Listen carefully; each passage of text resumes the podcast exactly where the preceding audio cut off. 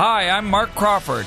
This podcast is powered by my friends at Magnuson Ford. It's hard to beat a Magnuson Ford deal in Abbotsford and online at magnusonford.ca. They came from across the Atlantic, brave, skillful, proud Canadian men, many of whom would go on to skipper their troops, and all to battle the enemy on foreign soil, with the ultimate goal victory. They are the Footy Soldiers. From the Sommerplatz, that's my little sunroom here, not so sunny today. It's Footy Soldiers, starring yours truly, Peter Schaad, and to my left, Mark Teddy Rogers. How you doing, mate? John Jolly Rogers. Petey, what's with all the yawning over there, Jolly? Oh, mate. It's a tough life being jolly. Take me out of the crosshairs, Pete. I'm a tired man. I got a young child. Yeah, well, if you could try to stay awake during the course of the show, that would really be helpful. Let's hope that we have compelling content for a change.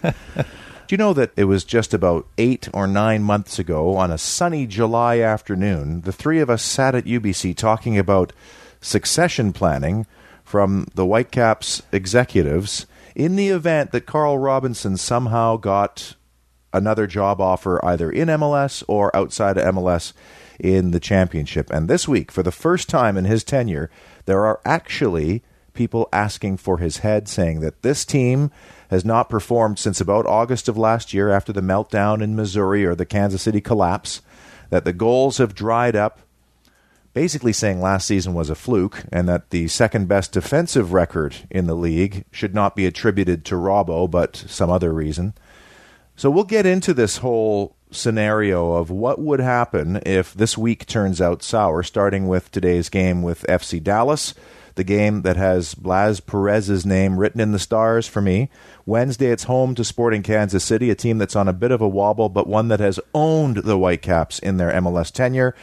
And then it's a travel weary trip to New York City to play at Yankee Stadium, a team that's not doing well, have not taken advantage of the front loaded home schedule at Yankee Stadium. This is a big week. And then after that, they've got Portland home, Chicago on a Wednesday, and then a trip to Toronto. So a couple of three game weeks looming.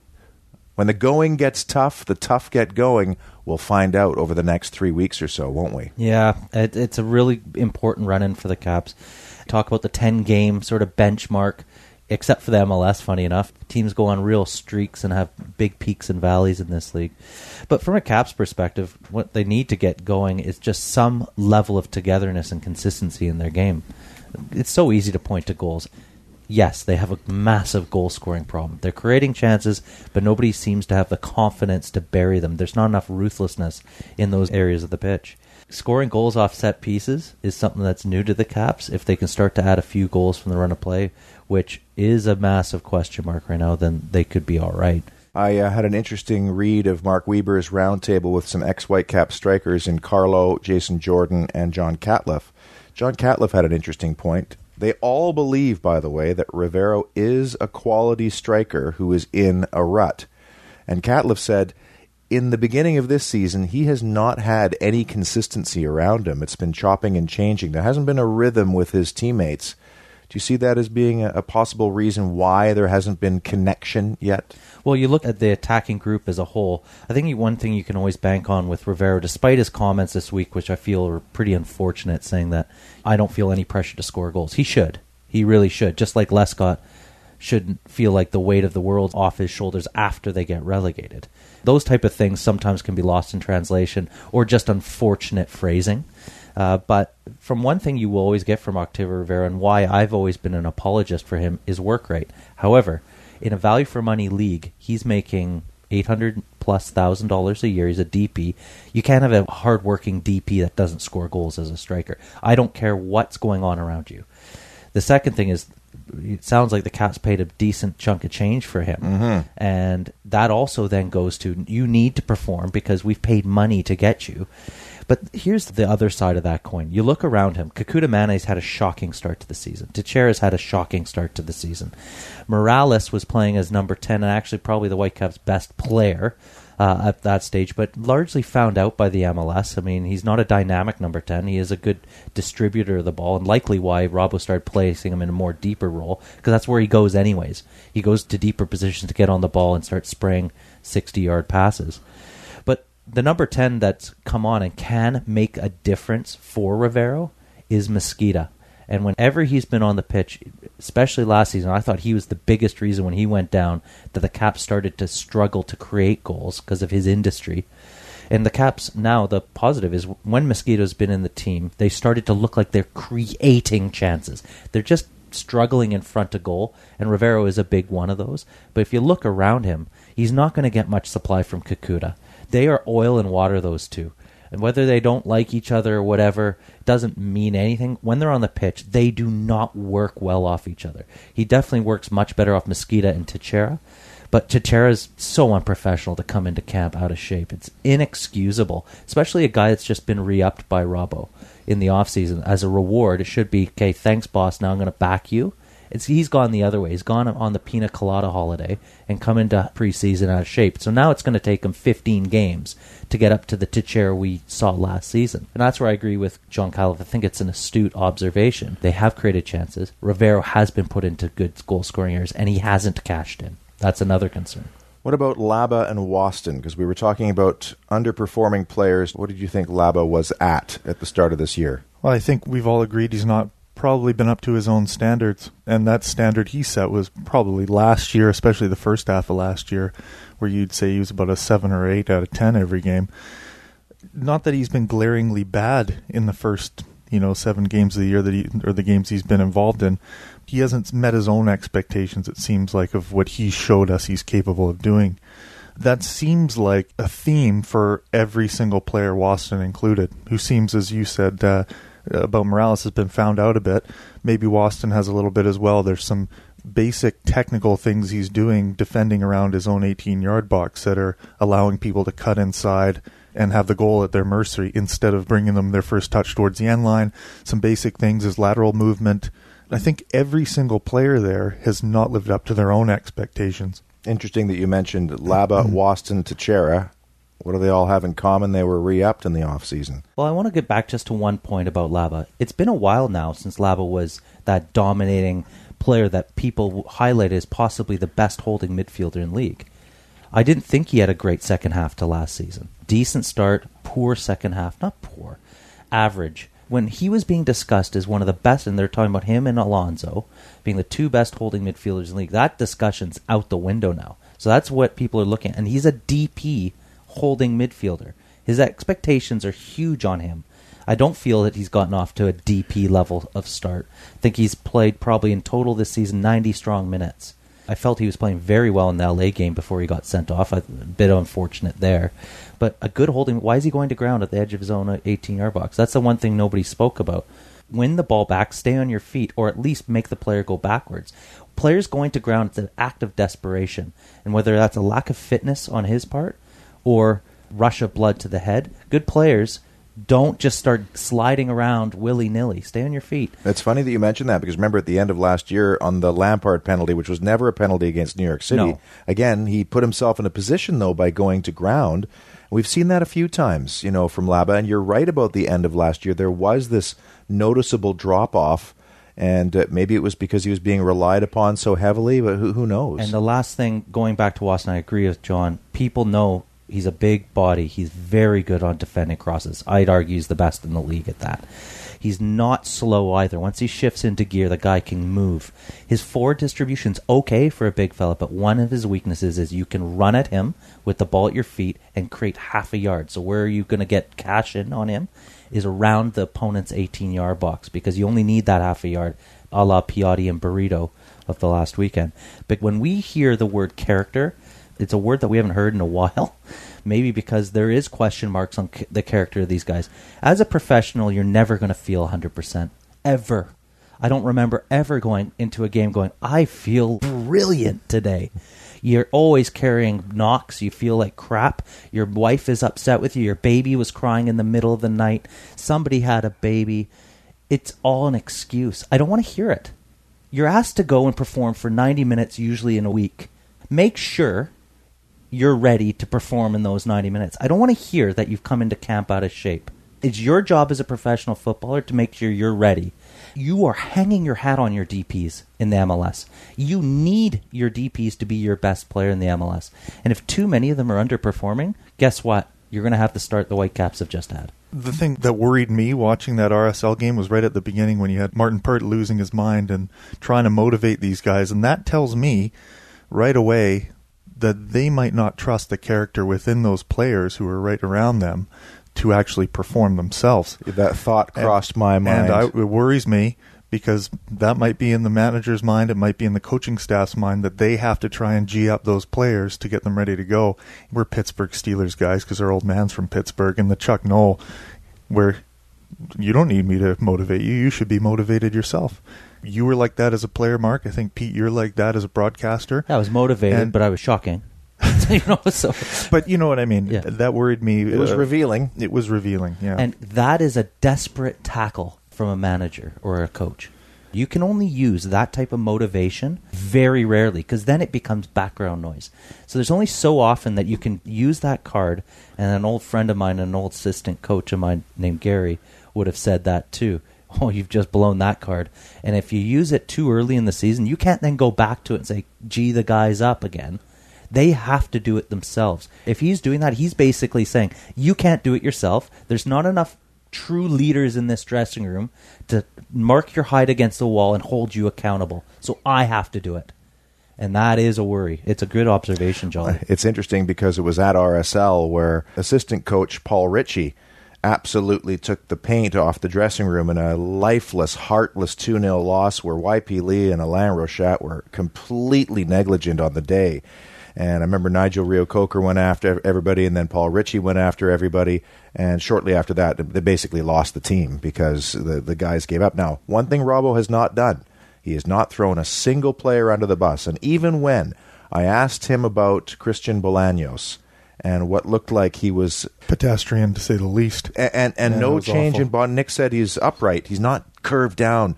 He had every opportunity privately to me and Dazzo to throw Bolaños under the bus, and he didn't. No. And he's still taking responsibility for it all. So now we need to talk about the coach. Yeah. His role, his responsibilities, and God forbid what would happen if this run carries on for how much longer before the executives start to panic. That's all straight ahead. You're listening to the Saturday edition of Footy Soldiers. We now return you to your regularly scheduled broadcast here on the Footy Soldiers Network. Just started raining here at the plots. The skylights getting sprinkled with little liquid sunshine. Whitecaps taking on FC Dallas. Whew, what a game! Seven thirty is the kickoff on TSN 1040. Pre-match show starts at six thirty. I'll have it with Dazzo on the TV. Blas Perez might be in the middle of that circle, geeking up his uh, teammates. Hopefully, in Spanish. And if you thought the pressure was on last week, well, now four out of the next five at home. They've got Dallas, Sporting Kansas City, Portland, and then Chicago. If you can't make hay during that run, unfortunately punctuated at the end of those two weeks with games out east, which really take their toll, but I'm not going to make excuses. So let's talk about coaching because for the first time in his tenure, now the questions are being asked about Carl Robinson. And in a week's time, Ted, we'll be at the 10 game mark. yes, the start to the season is not what anybody would have wanted. Here's the issue, though, when you start talking about sacking a manager, the domino effect of that. If a club goes, this is our ethos, this is what we want to be, and from what we've heard, I believe that Robbo was a smart enough guy to go in and, as part of his interview, sell a vision and a five year plan to the club, of which they've adopted. And that vision is progress young players through the academy, give them opportunities. They've done that to a small degree, but have a long way to go. Bring young, value for money talent in. They started in that fashion. There are some question marks now. and We probably will cover that in more detail in a bit. And the final thing is create a value in the players and then flip them to Europe. Now that they have not done yet. But he's given that vision. The Whitecaps have adopted it. And what happens if that's the philosophy of your club? You can't just rip it up every time you get a new manager because then you lose integrity as an organization. If they bin Robbo now, they have to bring in somebody that's going to fulfill that. Will they? I'm not sure. And the next question is Are you assessing the manager on the job he's doing? Has he all of a sudden deviated from what he has given them relative success in the first two seasons? If so, then he deserves to be held accountable for that. Because right now the team is underperforming, and he is part of that process. What are the reasons behind that? We can guess. We've watched training. You can glean some things from the training environment, but really, once they get behind closed doors, you know what's going on. I believe Robbo is a decent young manager that is still learning, and his players have let him down big time. My earlier comment on making excuses for guys, they've had babies. People do have children, and you can't just, I'm going to be rubbish the first two months. Everybody's upset. We've off to a bad start. You're fired. Because what happens then is the message to any other future manager is when you come here, we want you to win, and the first sniff of discontent in the market, you're going to get fired. So who are you going to attract? You're going to attract a win at all cost mercenary that will come in, pff, young players. The philosophy will change in a heartbeat from giving opportunities and bringing value for money players in to win now. And you'll just get a guy that goes, oh, didn't work out fine. Pay me up for my the rest of my contract, and I'm off to the next gig. And I'll be everywhere for a year and a half. I believe the Whitecaps are trying to put foundation in that's better than that and more long lasting. The problem is can this market, which is an instant gratification winning market, maybe one of the worst sports markets in North America, will they accept that long term vision? Will they accept these bumps in the road? Because right now they're not. No. I mean, I'm getting inundated by people. And, and what really bugs me about it is that these people who are saying that he should be fired or questioned have zero proximity to Carl. They don't know anything about him as a person. They've never been to a training session. They don't know his true character and philosophy. And so I believe in him. He's a hard worker. And he's an extremely plan, hard worker. He does. it. And and the danger is be careful what you wish for if all of a sudden because you're ripping up a plan. You're not just firing a manager if that's the case. You are ripping up an entire plan and starting over.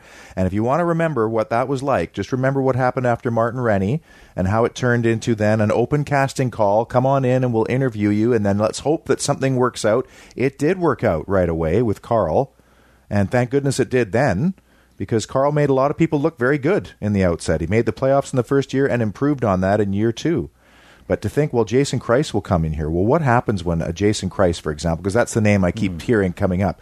He comes in and he goes, You're not my kind of player. You're not my kind of player. It's basically blowing it all up. Let's go to the diamond. That's what got me there.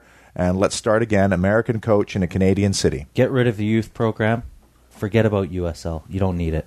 If it's going to be an event town, which Vancouver is, and you know what? Maybe that's the type of team that's suited for this town, is to put in place an event. A Seattle Sounders. Go and get some big price names and turn it into a show. Now you're not a club; you're just an entertainment franchise. And if it's going to get fifty thousand into BC Place, great. I don't want that. I'm a Canadian. I want to see the odd Canadian kid. I want to connect with a Vancouverite, not just a Canadian, playing in the first team. I was over the moon when they put a USL, and I, I do follow that team quite a bit because I think it's a great stepping stone for being a professional.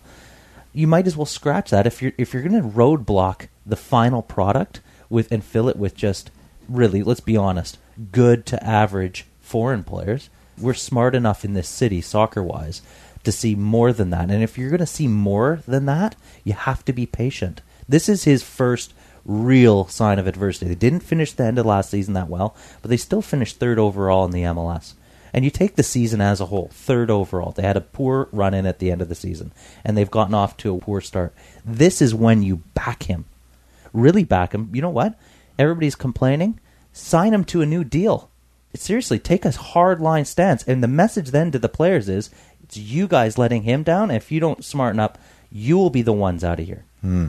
Great point. Well, I do wonder how players might react if they felt that the man who's brought them in and in many cases given them bumper contracts, what would happen if they felt like he was vulnerable, if they would step up? I mean, we're in that territory now, are we not? we're only seven games into this season. In MLS is a streaky league.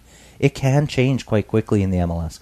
If this was maybe England and the threat of relegation was that you know sword hanging over their heads, then you would be really having a hard look at it because you just can't afford to get punted out of the league. But in this league, it's a great league to afford the opportunity for patience.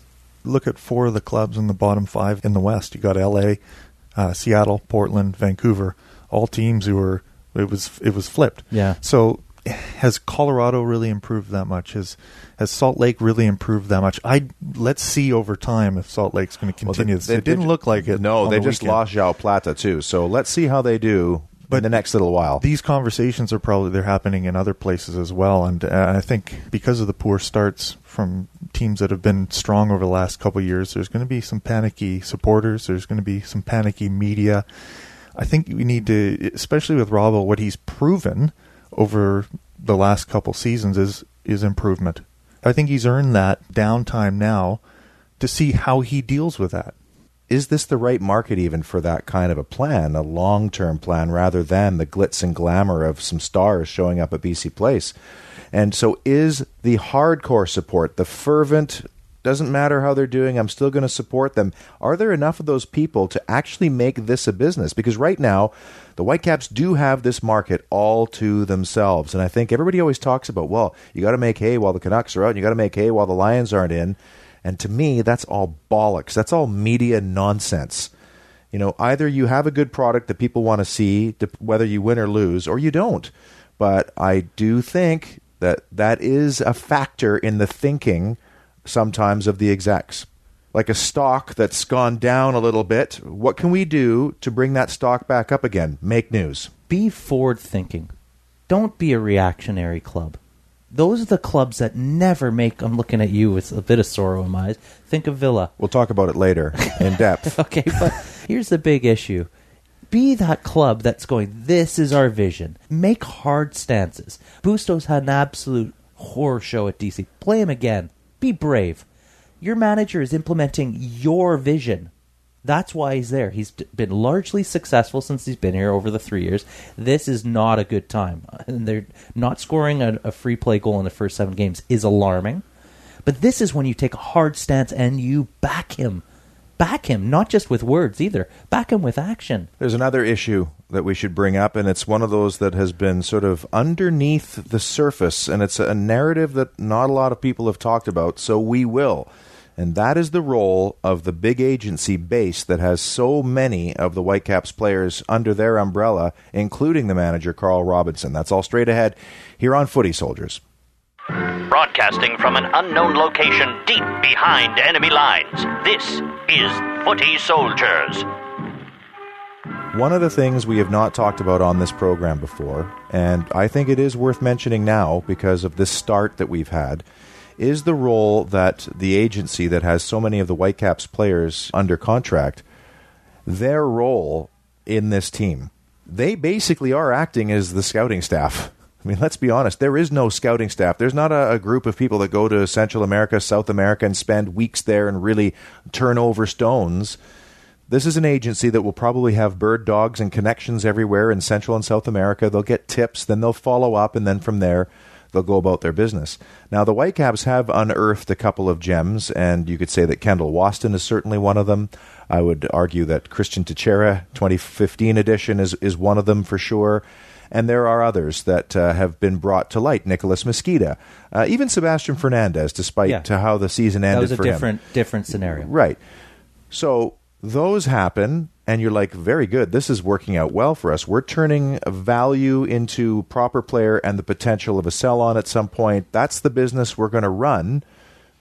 Is there then the danger of it going the other way and saying, okay, well, listen, we've done you these favors. You've got these four guys that have done really well. Would you mind taking this guy on as a project and see if we can, because you're a development kind of technical staff, can you develop this person into something? and then we can try to move him on. Do you know what I mean? Like there's always give and take when it comes to a big agency. And you said something interesting this week, Ted, that you know putting all your eggs in one agency basket is a bit worrisome Mm-hmm. because there's no competition now. And you're not you're you're not really leveraging against anything because it's it's one group that's doing a lot of your recruitment and your scouting. Yeah, you want to play off the agencies against each other to get the best bang for your buck as well. The way I would have compared to is sort of shopping. agencies are just a market that control a group of players. So if I went shopping at the supermarket and I felt this supermarket is convenient because that's really what it is. When you're dealing with base, if you don't have a big scouting network, which you've you've just alluded to, I don't even know if they have one, then you're basically saying it's convenient. We'll shop at that supermarket. You know what? They do one thing really well, like most supermarkets we know of. They have fantastic meat section. I'm going to go to the meat section there. I'm going to be happy. Going to come back and grill some steak. Produce, average. Bread, shocking. Dairy, pretty gnarly but it's convenient. It's all one stop shop. But as you start to go there and go there, you start to go, I, you know what? I've been eating a lot of beef lately. I'm going to have a little bit of fish. Where do I go to get better fish? Well, I have to go across the street to the fishmonger. And that's where I need to go to get the better fish. I need to go down the street to the baker and to get my bread. I'll still come here to get my beef, but I also have to leave that supermarket and go shopping elsewhere. And that's exactly what it's like when you go and shop for players one agency won't control all the players. And if you're just going there for one stop shop, you're going to get Jordan Smith on occasion. You're going to get Flores. It's not so much that he's 19, it's just it's a bad fit for your philosophy that you're propagating. Jordan Smith is just not up to it. I'm sorry. I haven't seen a, a thing in training or games that will tell me anything different at this stage. So, if your recruitment is relying on one place, you're going to start getting the Diego Rodriguez's on occasion, the Jordan Smiths, the Floreses, and then that becomes part of what the manager is being assessed for. The reason why we call him a manager is he is not just a head coach, Robbo. He's being given credit as a manager. He's bringing in, and part of that is recruitment. And if he's relying on base to do all his shopping, he should be a little wary of that because right now, some of the produce he's taking out of that market is not up to snuff where Carl comes in in that regard because they don't have a massive scouting network. His is the final due diligence factor. So he's going to go down, put a pair of eyeballs on players' training, watch them in games, and then the rest of the time is spent on the phone. I mean, he's talking about, uh, you know, you, we brought up the word character earlier on. He'll call opposing coaches, like uh, in Saprissa's case with Kendall Waston, he called opposing coaches to see, well, what did you think of him when you were playing against him? To see you know what the narrative was because obviously if you're Saprissa, you're dying to sell Kendall Waston. Mm-hmm. You're a skint club, so you, you want to move these guys on, and you know in that regard, he does the due diligence and he does that final piece of footwork that you absolutely need to do. But it is an interesting discussion point, I think, and we don't really talk a whole lot about it. But they have so much of this Whitecaps team you know, it does make you wonder a little bit is that a healthy situation? Now, of course, they win these games this week and uh, and they have a good week at the start of May, then we forget about all this kind of stuff and we say it's a great relationship. But that's a little one I want you to watch for over the next couple of weeks. And again, what happens if people get edgy and they say, you know, we've got to take advantage of this market right now. We've got to win now. We don't want to miss the playoffs. We cannot afford to miss the playoffs. We're going to make a change what then happens to the whole relationship with the agency because it's also I mean Carl was one of the first players in that agency. I mean, he's one of the first. So, a very interesting dynamic. We should look ahead to FC Dallas tonight because that's an interesting team maybe one of the best teams in Major League Soccer right now, with two of the most dynamic wingers in Barrios and Castillo, who's not so young anymore. No Diaz, potentially. He's been struggling. He's been struggling since he's been in Major League Soccer. And no Matt Hedges, which leaves mm. some room for sliver of sunlight for the Whitecaps to get into. Diaz is one of my favorite players in the MLS. And so if he's missing, there goes some to a lot of Castillo and Barrios' supply. Matt Hedges is one of the most underrated defenders in the league. I think he's a cracking center back. By having him miss out, it could create some gaps in the Dallas back four. But part of the reason why Dallas is a good team is, you know, we've talked a lot about the depth of caps, and by the way, that's being really challenged right now, and maybe that narrative will change over the next few weeks or not. But Dallas, part of the reason why they're up there is they have good depth, and they should be able to replace those players, maybe not to the same degree, you can't replace a, a Diaz. Uh, you know, he's one of the best number tens in the league for me. But you can also bring in a player that is still of a certain level of quality that can hurt a Whitecaps. Mauro Rosales, maybe? I know he scored a nice free kick, didn't he? He did. Well, and he'll be playing another ex FC Dallas player, potentially, and Andrew Jacobson, and then, of course, Blas Perez. Uh, how would you line up if you're Carl Robinson against FC Dallas? This is the Rob Peter to pay Paul scenario because no matter what he does, it's going to be an issue because there's so many players that are underperforming. If you have that many players underperforming, the formation becomes irrelevant. I would bank on seeing him go back to a 4 2 3 1, especially if Mezquida's fit, which it sounds like he probably will be. So if you have Mezquida fit, you're going to get that sort of energy, that fire plug playing off somebody playing as a number nine. And you mentioned his name, and I'll, I'd be really surprised if Blas Perez didn't get a run out against his old team. How has he been in training, Pete? But he's been fine, and especially in a three-game week where you could say, okay, Octavio, you're going to play on Wednesday for sure, and you might come off the bench in this game. There's a lot of pressure because of Octavio Rivero for sure. But how can you not start Blas Perez in that game and offer that kind of industry? Uh, It's a it's a big question. Maybe he comes on as a substitute. Uh, who knows? But I Start him. To me, that's the biggest question this weekend. But then also, you know, if you're going Laba and Jacobson as the two holders, and mm-hmm. Jacobson will probably enjoy playing that team too. Mm-hmm. But again, are you not sacrificing the issue? Well, it's your biggest issue right now. Is the lack of goals by having another two, and and, and Jacobson is more box to box than Laba is, but still not a Pedro Morales in there, obviously. Sometimes it does get to this easy. We're struggling. Many of you are underperforming. Who's performing? Get them on the pitch and find a way to get those players on the pitch. And one alternative is the same thing that I mentioned in the offseason was my prediction on one way they can play is a 4 1 3 2. So now you have a partner with Perez, okay, whomever. That's a debate. Everybody knows of the issues with Rivero, but maybe that's an answer. You can put Mezquida in, still as the number 10 behind two. And then the two players in behind are playing narrow, and you get your width from your fullbacks. And you only play with one holding player. And you do sacrifice then a Laba. And this is the thing Laba wouldn't be a bullet to start over Jacobson either, by the way. Right. I would say Jacobson has been the more consistent of the two so far this season. He might be the one that plays as the lone holding player, and that would be send a real message to Laba as well. But you know, you, you might have that flexibility. The biggest issue is too many of Techera and Kekuta underperforming. It's just chucked a massive wrench into the counterattack for the Whitecaps, of which they're so reliant on. And Bolaños still does not look like a player who is up to MLS speed. He's driving me nuts. I don't care if you've played in two World Cups, and I have to say, Dasso was spot on when he said it. I had a little chat with Dasso this week, and he's like, "Oh, was that a little too hard or too strong a statement?" I said, "Absolutely not. You're a professional. You're being paid to play for the Whitecaps. I don't care how many World Cups. It's right now. What are you doing? That was an embarrassment when he came off the bench. Put a shift in. You have quality at your feet. You're not that good that you can't try or work hard. Are you such a luxury? You're not David Ginola. you know what I mean? Where You can keep hammering on. Aston Villa for crying out loud. I was It's one thinking of Tottenham. I was thinking Yeah, of Tottenham. right, Come yeah. on, Newcastle. Yeah, okay. All right, you're sensitive, eh? Well, no, I see a silver lining after the events of this week. I think rock bottom has been achieved at Aston Villa. It's coming up actually in our Medals of Honor and who went AWOL this past week, which we'll probably get to. I think did we solve the lineup issue, Jolly? Is it is it, it's got to be Laba. Laba's in in ink every week on the team sheet, is he not? Mm. Oh, Jolly, Jolly, you're still there. Sorry.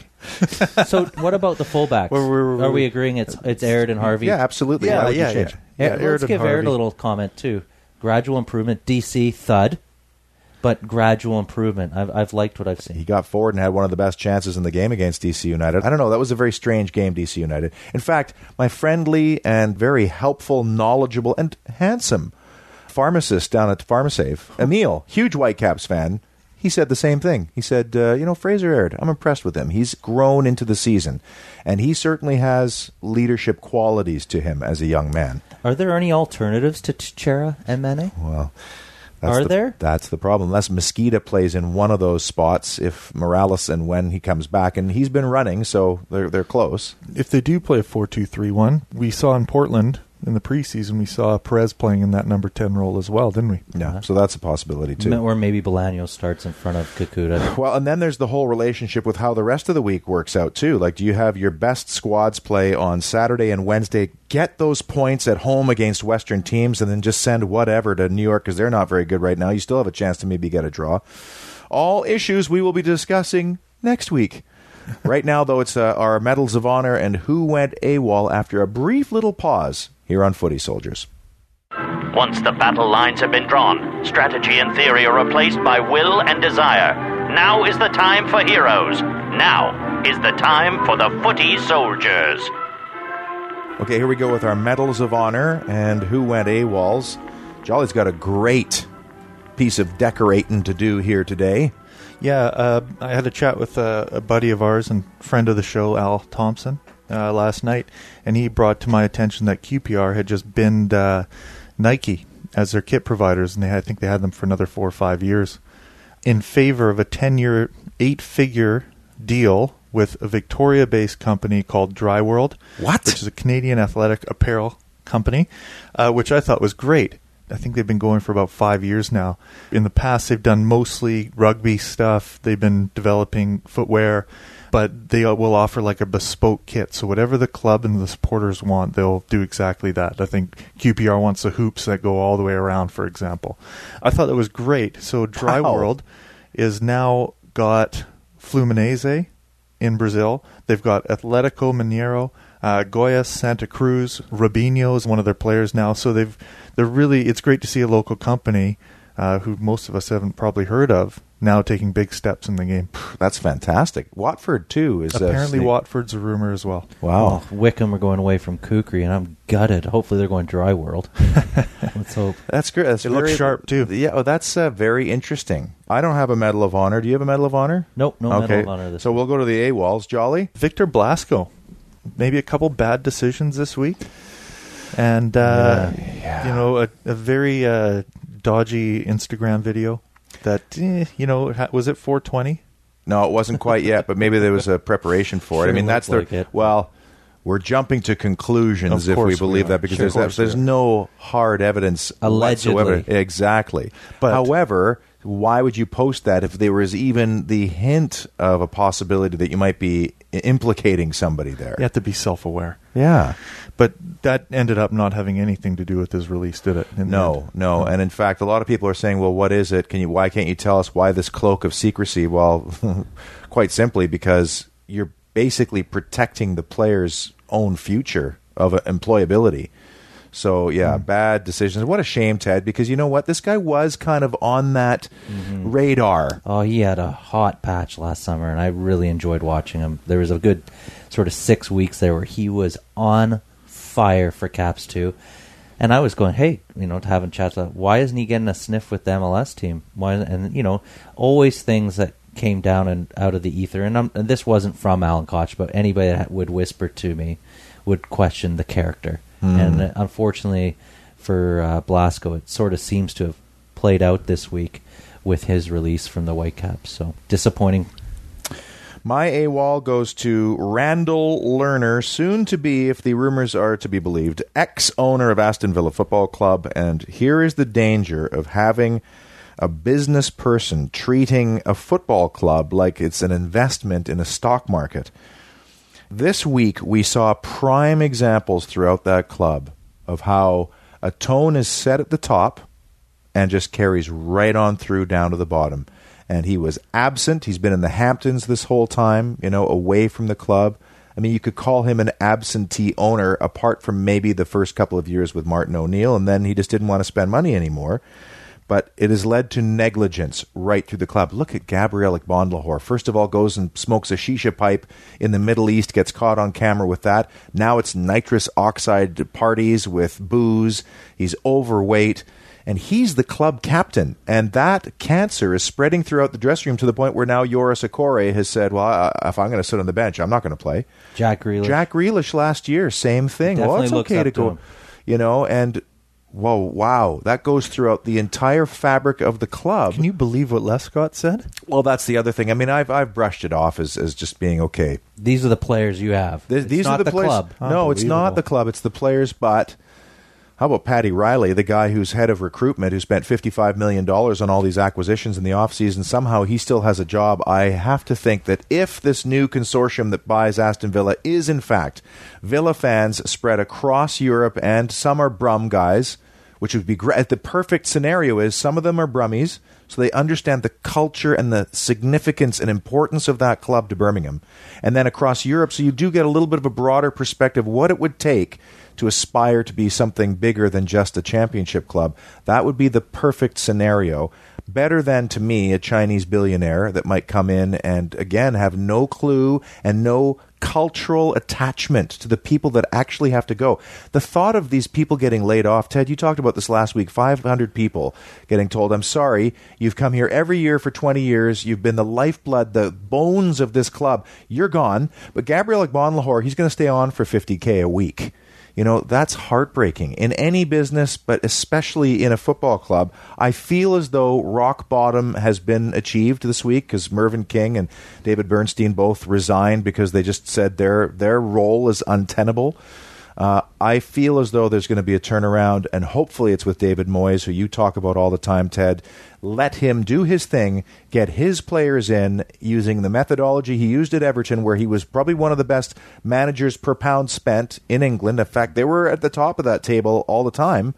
And put a, an onus on character in this club because it's long been mm-hmm. gone. And I say it over and over. It always, always starts at the top which kind of relates a little bit to your Medal of yeah, Honor it's a great week. segue. David Moyes. So the minute David Moyes left, what did he leave? Well organized, and he does not get the credit for some of the attacking football they did play at Everton. Is it the romance novel type stuff that I see from Roberto Martinez? No.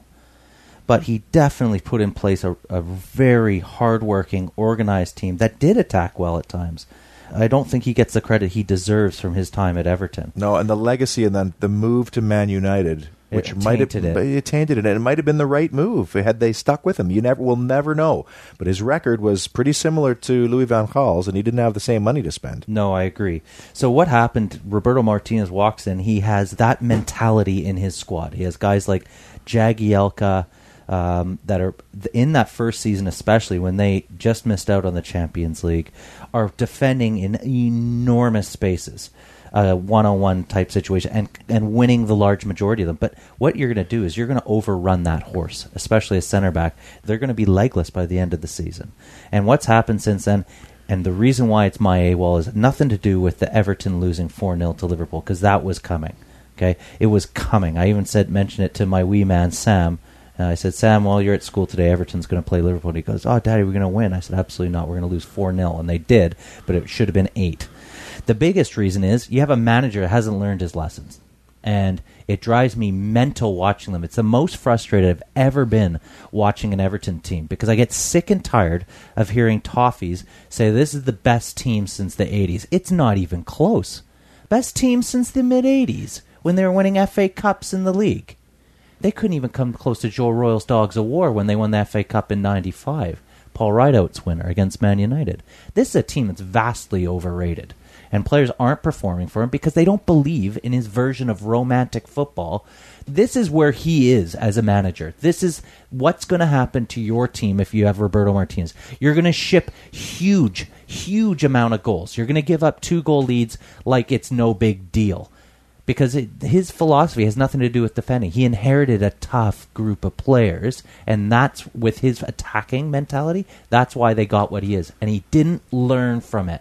And that's the sign of a poor manager. He should have gone, why did we do so well defensively in that first season? Then not great, but good, and learned from it and kept it there. Because if he would have, Everton wouldn't be in the same position as they are now. And it drives me mental watching them each week they're in a position right now where the noisy neighbors are starting to make some more noise in Liverpool, and it sounds like they're getting some investment too, and that uh, the Fenway Group might be out for some Saudis and the Middle Easterns anyway.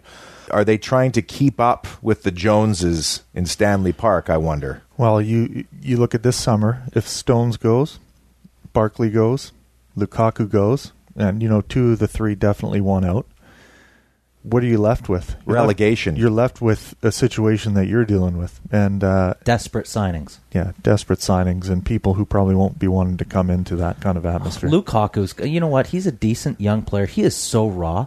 Whoever's in his year is completely overrating him at this stage. He is a good striker, but he is not going to waltz into the biggest clubs in Europe and play in the Champions League and be their bullet number nine up front.